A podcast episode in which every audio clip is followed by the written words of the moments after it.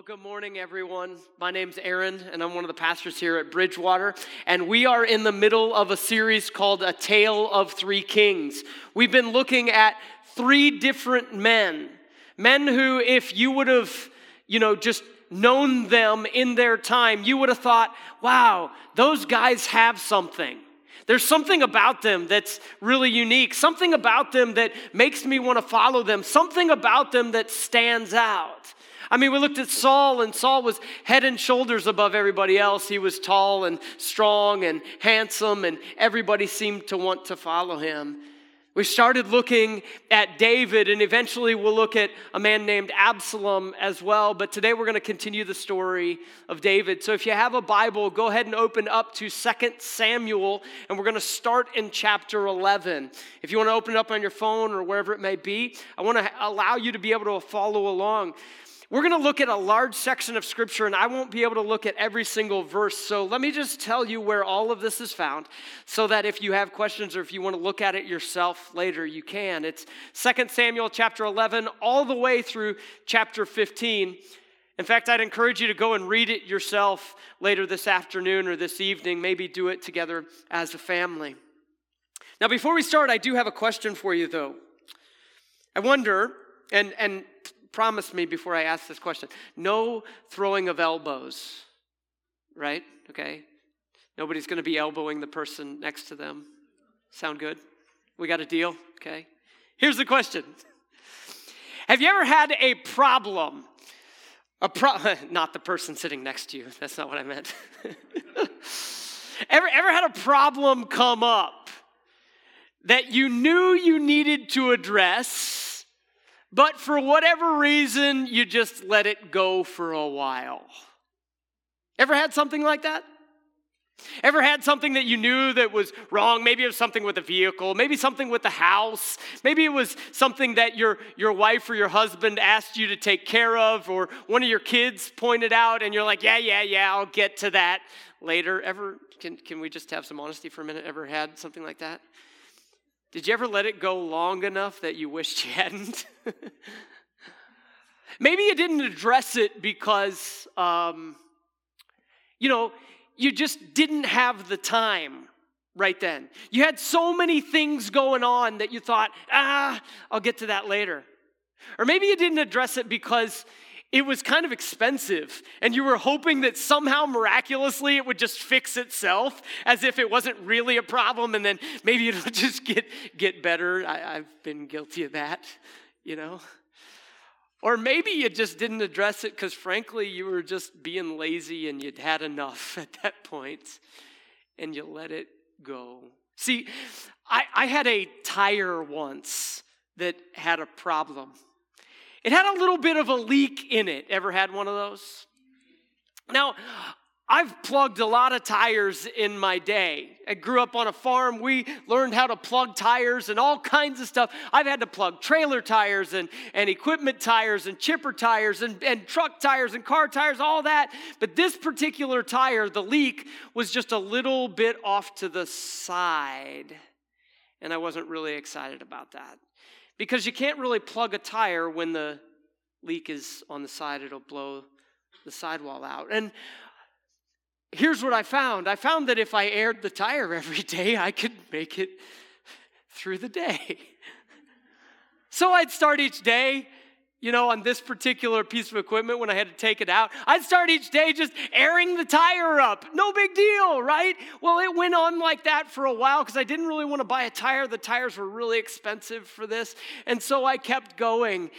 I aired it up in the morning, and then one day I was running down the highway fairly, you know, quickly, not over the speed limit, mind you, but fast enough. And then I heard something that sounded like a shotgun went off inside the cab of the vehicle.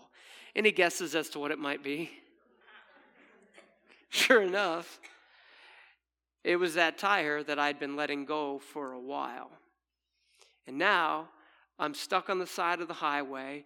It ripped a fender off of a chipper and made a small problem into a bigger problem. You ever had that? Here's the interesting thing. When I look at my life, And I start looking at things that sometimes God kind of puts his finger on that may not be super big issues right now, but, but if I'm not careful and if I don't start dealing with it, it's very quickly going to become like a leaky tire that will blow up in the middle of the highway, which potentially could have hurt somebody else really badly, and thankfully didn't. But it did more damage to a piece of equipment. And the same is true in my life that when there are things going on that I need to address and I ignore them, Maybe because I think it's too hard, or it'll cost too much, or it'll embarrass me, or maybe just because I'm lazy. I don't address it. Before long, you can be sure it's probably going to blow up. That story reminds me of what happens in the life of David. See, David starts out and things are going so well. If you've never heard of the man named David, let me just tell you a little bit. He was a man that the Bible says he's, he had a heart that was after God. He loved God. He was trying to please God. He, he stood, he was courageous and merciful. He, he had been anointed to be king. It seemed that everything was going so well for David. And then by the time he was 49, close to 50, not a whole lot older than me, things took a drastic turn. See, here's what I find, found out about David when I read his story. It's this David's story doesn't have a fairy tale ending. It doesn't go the way that I thought it would. And, and I've wondered why in the world does David's story go so different than the way it looks like it should go. It made me wrestle with a question. In fact, this is a question we're going to wrestle with today. How do you start so strong and then fall so hard? How in the world could somebody who had so much potential, so much good going for him, he's loving God, he's serving God, how in the world could he be at the top of his game and then before you know it, David ends up at the bottom of a crick? How does that happen? See, I think it happened because there were things going on in David's life that he ignored.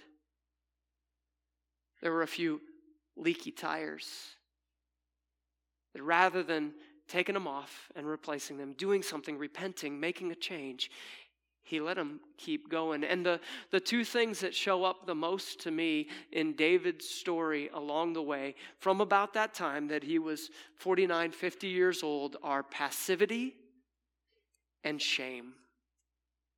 Those two things, because he didn't deal with them, they shipwrecked him. He ended up in a pit. Now, passivity, that it's a weird word, but it, it's the idea of not being active in the areas where you should be active, ignoring doing the things that you should be doing. It's, it's something that, frankly, I'll be honest with you, we're, we're, we're very familiar with. How many times do we know we should do something and we don't? We know we should apologize, ask forgiveness. We know we should open our, our Bibles, right, and read and pray and talk to the Lord. We know we should repent. We know we should ask forgiveness. We, we know we should do these things. And, and yet, we go back to the couch and we're passive, which leads us into this shame cycle, right? So I want to show you David's life. I want to show you the leaky wheels in David's life so that you and I can avoid these pitfalls that will cause great problems in our lives. It all starts in 2 Samuel chapter 11. In verse 1, we read this In the spring, at the time when kings go off to war, the armies go off to war, but, but kings needed to go and lead their people. They needed to be there. Kings didn't, shouldn't just sit at home and, and, and you know, get all the glory when everybody else did things for them? No, they should go out. David sent Joab out with the king's men and the whole Israelite army. They destroyed the Ammonites and they besieged Rabbah, but David remained in Jerusalem. David rather than being active and doing what he did or should have done he stayed home. Now if you want to go and read this on your own you can but in, in 2 samuel 21 there might have been a reason why david stayed home but still and it was, it was an excuse okay? Let me let me explain. Uh, the Bible, not every book of the Bible is written chronologically, okay? It's not all written in order. So sometimes when you read it, you need to know that those pieces didn't happen in that particular order. Well, 2 Samuel 21 is one of those things. There's this story where David is out at war and he's fighting and they're battling and, and, and, and they're winning, but David is fighting so hard that he got exhausted to the point that he, he just had, he just like collapsed. And all of a sudden, one of these great Philistine warriors came out and was going to kill David. And if it weren't for a heroic act of one of David's men, David would have died on the battlefield that day. And the men came around and they said, That's it. No more are you to go to war with us, lest we lose you and all of Israel struggles because we lose you. I wonder if David started to believe in his head that idea that he was indispensable. Began to believe that he was so good, so important, so needed that he's like, Nope, I'm going to stay home. The country can't survive without me. Well, David stayed home. Now, here's the thing if you've ever read this particular chapter, you know what happens in 2 Samuel 11. If you, if you haven't, I'm not going to read the whole thing to you, but I will tell you what happens. David stayed home one night while he was resting, he got up, he went on the roof of his house, and from the roof of his house at about sundown, he saw a woman who was probably taking a ritual bath, going to a mikvah in the area and cleansing herself from, from her monthly impurity. And when he saw her, he began to lust after her. Eventually, he brought her to his palace. And the rest is history. It's the story of David and Bathsheba. David committed adultery with Bathsheba and he wanted to cover it up because very soon he found out that she was pregnant. One thing led to another. David brought Uriah, who was one of his mighty men, a man fighting for him while he's at home, being passive and sinning against him and committing adultery. He brought him home and he tried to get him to go home and sleep with his wife, but Uriah refused. He, he wouldn't because his men were out fighting and he would have nothing to do with the niceties of being at home. And so eventually, David orchestrated his death. Oh, David didn't take the sword and do it himself, but David made it happen. How does that happen? Well, here's how. It started with the little things. The little things that he was passive in leading himself. David was passive in leading himself. Here's what I mean it, it, it's not much different for us. It's, we know that we should be gathering our families together and spending time praying. Men, how are we doing at that? We know we should be leading our families by making sure that we're getting up and spending time in the Word, making sure that we are serving in the family. But how often do we just stay on the couch? Or go out and do what men do because it's hunting season? How often do we do that? Where we know the things that we should do, and rather than leading ourselves and prioritizing what is right and choosing to, to, to lead ourselves by guarding our tongues and guarding our minds and, and, and guarding the, the things that help us grow in the Lord, instead, we are passive and we give it up and we say, ah, it's no big deal right now, I'll deal with that later. I've got work to do, I got my job, I got to fix the truck. But he kept doing, David kept doing what he was doing. He had a chance to change, but he didn't. He was passive in leading himself. So let me show you what happened. in chapter 12. If you turn over there, a man named Nathan, a godly man, one of David's friends, one of David's advisors. He was a prophet. He, he would often receive messages from the Lord. In this particular instance, he received a message from the Lord, so he went and he talked to David. And he told David a story about two people who lived in the same area. One was a very rich man, one was a very poor man. The very rich man had everything he would ever need, the very poor man only had one, one sheep.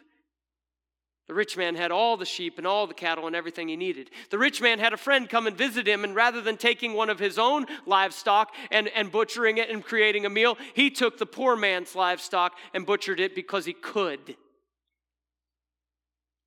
And he served it to his friend. And David got very angry. Look at 2 Samuel chapter 12 and verse 5 and look at what it says. It says this David burned with anger against the man and he said to Nathan, As surely as the Lord lives, the man who did this must die. He must pay for the lamb four times over. Verse 6 He must pay for the lamb four times over because he did such a thing and he had no pity. And then Nathan responded to David and said this You are the man. See, David was passive in leading himself, and it led him deeper and deeper and deeper in sin. First, he, he, he was lusting after this woman. Rather than doing what he should do, rather than guarding his eyes, rather than, than guarding his time and being careful what he was doing and being out and being active and pursuing what he was supposed to be doing, he stayed home. And it took him down a path, and eventually it ended with murder. Nathan says, You are the man. Here's what I know I know that being passive in the things that we should, we should engage in, right? Being passive in the things that we should engage in leads to being active in the things that we shouldn't. It leads us into sin. It makes me ask myself a question like this Where are you doing what is easy instead of what is right? David chose to do what was easy and it crushed him and his family. Man, it's so easy to think that being passive isn't that big of a deal. I'm not actually doing anything wrong. I'm telling you, being passive will take you further and further into sin. Being passive in having a conversation with someone that you need to talk to. Being passive in leading yourself. Being passive in guarding your mind. Being passive in getting rid of the things that are taking you deeper and deeper into sin. It's destroying you and me. Where are we doing what is easy instead of what is right? I wonder if at home, again, men, I think being passive is one of the biggest problems that we find in the home for men. Are we servants in the home?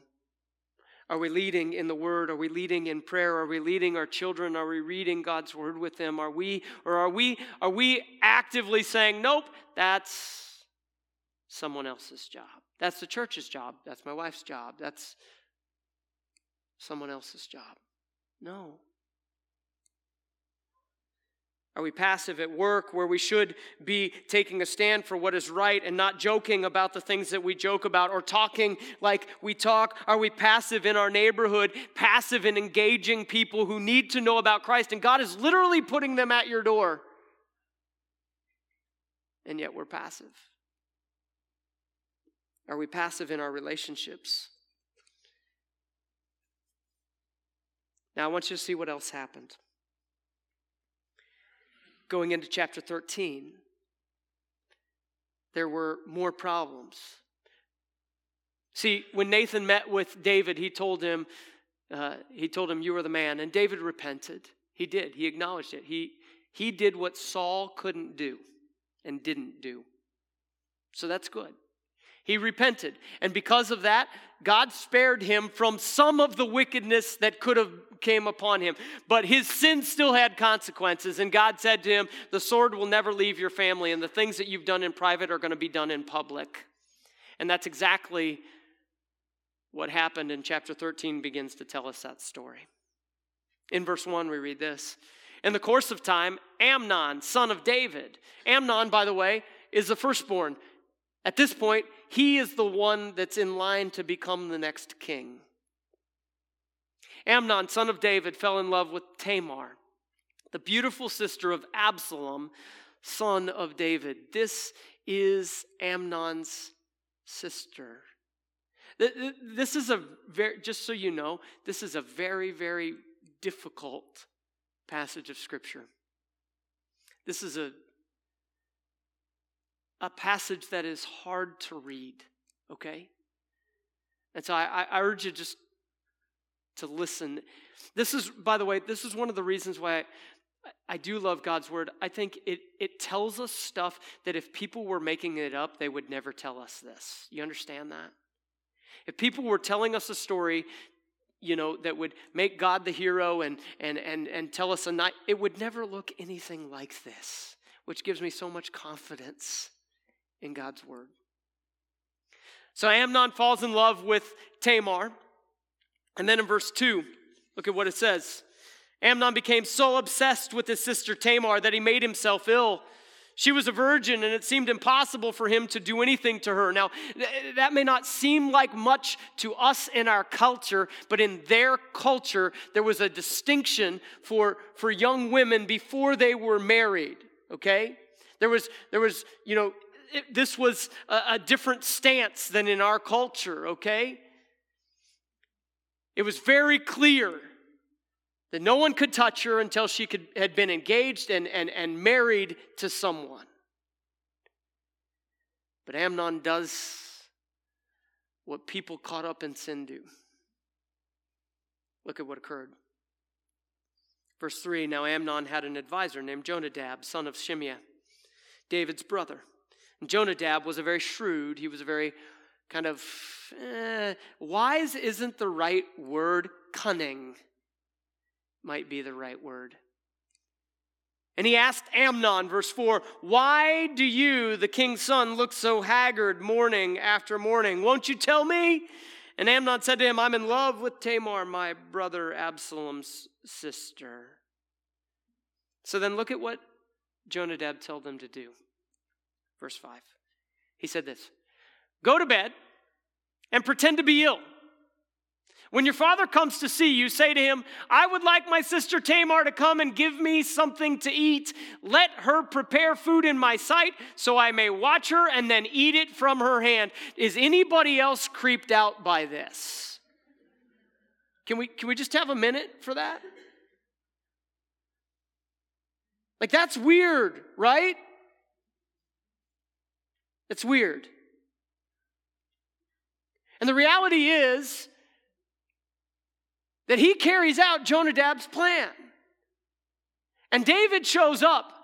And I'm telling you, like, how in the world, as a dad of girls, do you not look at this and go, red flag, red flag, red flag, there's a problem here? Right? But he didn't. David let it happen. I, I don't know if there's a,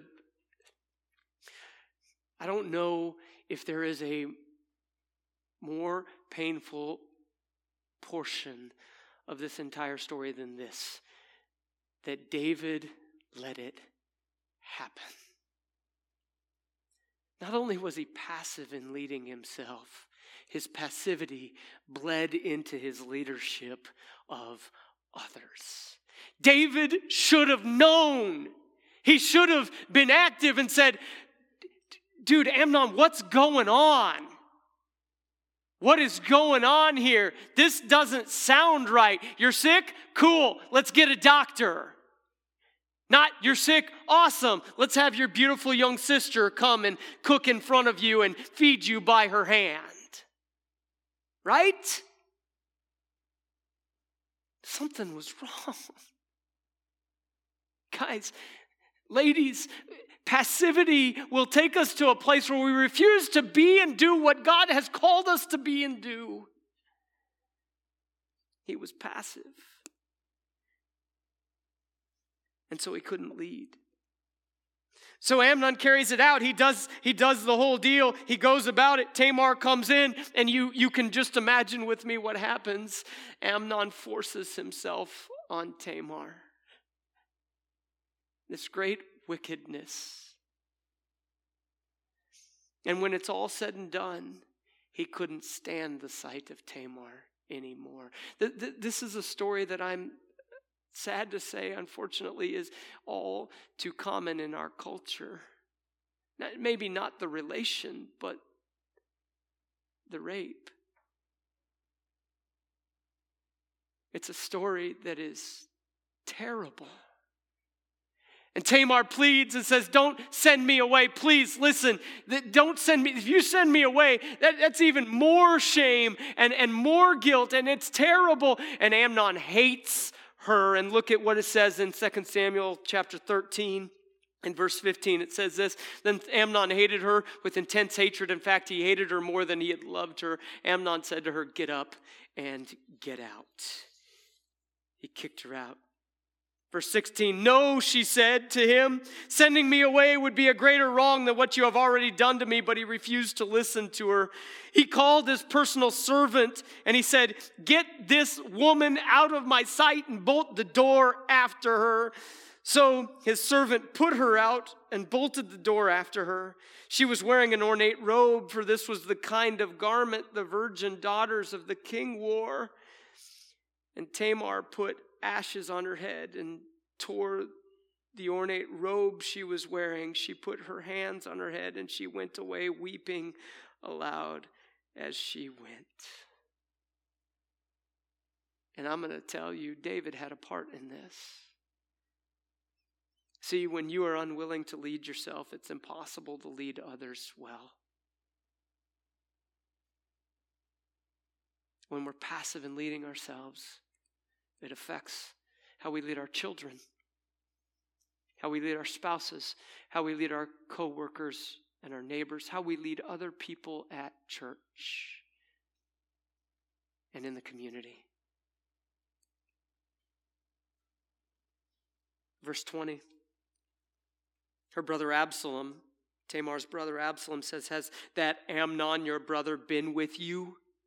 Be quiet for now, my sister, he is your brother. Don't take this thing to heart. And Tamar lived in her brother Absalom's house, a desolate woman. It sounds like he's just telling her, just forget it, but that's not what he's doing. We'll see what's to come. And then David heard about it. Verse 21. When King David heard all of this, he was pure, furious but he did nothing. He didn't go to Amnon. He didn't confront him. He didn't talk to him. He didn't say, What you've done is wrong. He just ignored it and just let it be. That passivity bled over into how he engaged in his family, and we're seeing David go down a hill fast. I'm telling you, watch out.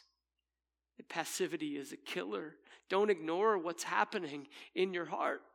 Don't ignore what we're called to be and do. It will kill us. It makes me ask this question Where are you avoiding leading others well?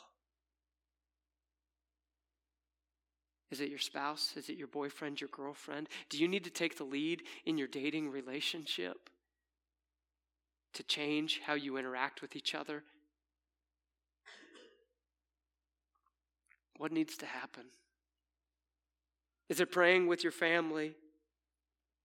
Is it what you allow to be said or to be viewed in the home? Is it being holy in your relationship? Is it reading scripture with your family that you've been avoiding leading and now you need to do it?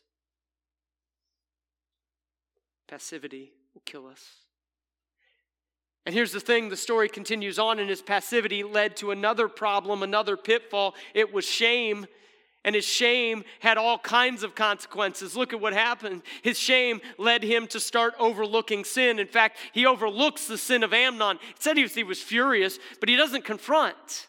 I wonder who do you need to have a conversation with because you know things have been going on that you've just been ignoring and overlooking? And it's time. It's time to have a conversation.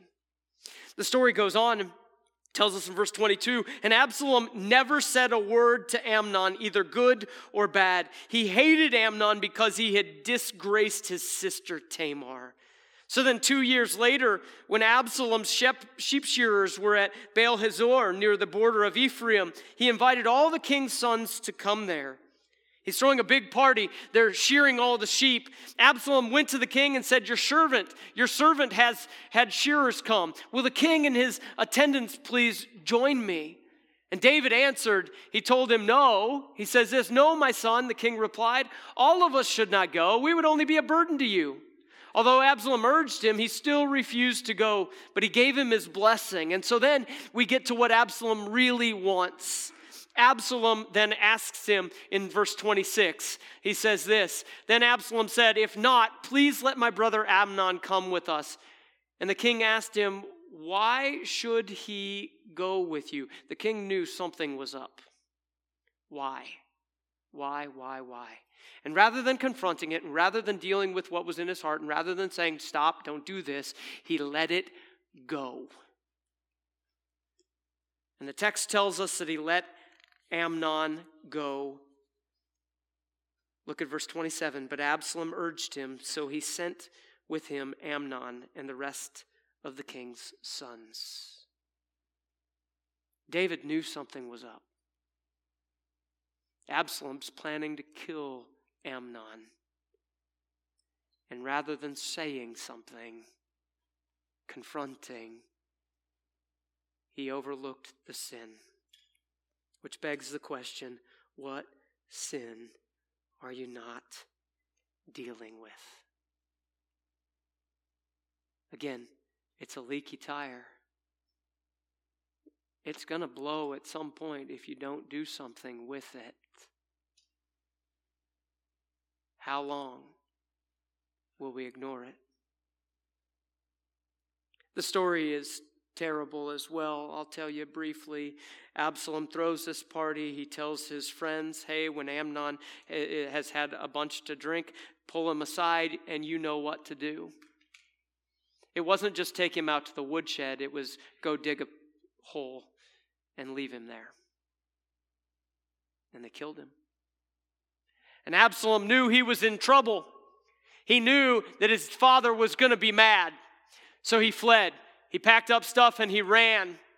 He ran and he was gone for three years because David never reached out to him, never said a word to him, never pursued him, never confronted him. He should have come alongside him and said, This thing that you've done is wicked and wrong, and there are consequences, but I want you to know that, that I, I, I love you as my son. He should have been there to support and pursue, but, but confront and call out the sin, but he did none of that. He let him be there for three years. And eventually, another man, here comes Joab again, has to say, Hey, bring him back.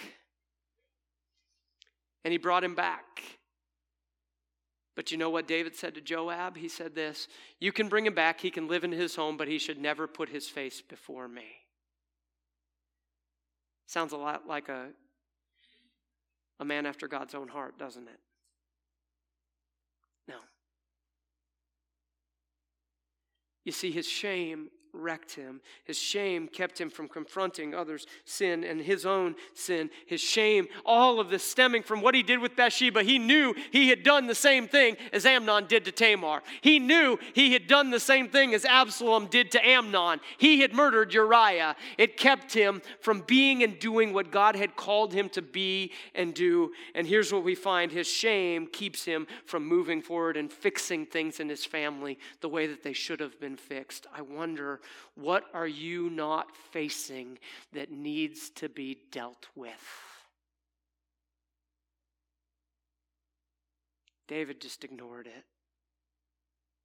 He ignored it You can read this in chapters 14 and 15. He, he ignored Absalom. He wanted nothing to do with him. Finally, Joab convinced him, you know, have him come in. He brought him in. He hugged him. He kissed him. But by then it was too late. Absalom was already mad and bitter, and he started undermining David's authority. He started sitting in the, in the gate where all of the wise men would, and when people would come and they wanted advice from David, Absalom would grab them and pull them aside and say, Oh, I'm really sorry. I feel so bad that there's no one from the king who can hear your story. If only, if only I could hear your story. And then and, and then people would try to like bow down to him and give thanks to him. No, no, no, no, no.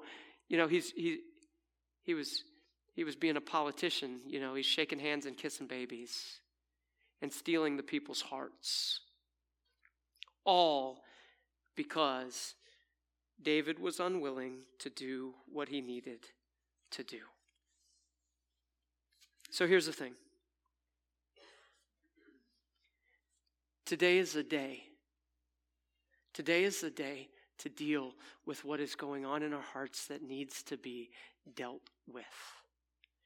If you're new to following Jesus, or if you're not even sure about Jesus, I want to tell you what I'm speaking about here today is really aimed at people who would say, I'm trying to follow God. But if you are here today and you're saying, I, I love Jesus and I'm trying to follow Jesus, now is the time to set aside your passivity and shame. Now is the time to make a change. Today is the day of repentance. I, I love what Hebrews tells us, Hebrews chapter 12. It tells us this in verse 1. It says, uh, Therefore, since we are surrounded by such a great cloud of witnesses, let us throw off everything that hinders us and the sin that so easily entangles. Listen, it, it happens to all of us. We all struggle with sin. I'm not saying that we should just, you know, give in. I am saying realize now is the time to turn away. It's not too late. Put it aside and let us run with perseverance the race marked out for us, fixing our eyes on Jesus, the pioneer and perfecter of faith. For the joy that was set before him, he endured the cross, scorning its shame, and he sat down at the right hand of the throne of God. You know what that's saying? There is forgiveness and grace and mercy available for anybody who would ask. Anybody who would ask. I just wonder what is your leaky tire? See, here's what I want to ask you to do in closing.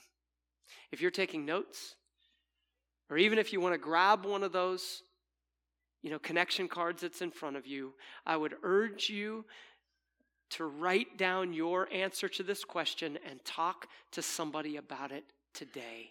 Here's the question do you have undealt with sin that is causing passivity in your marriage or relationship? Are you being passive towards your husband or passive towards your wife or passive with the Lord, passive in His Word? Are you being passive with your children where you need to engage and you need to correct and you need to teach and you need to read God's Word? Are you being passive in being a servant in the home? Are you being passive at work?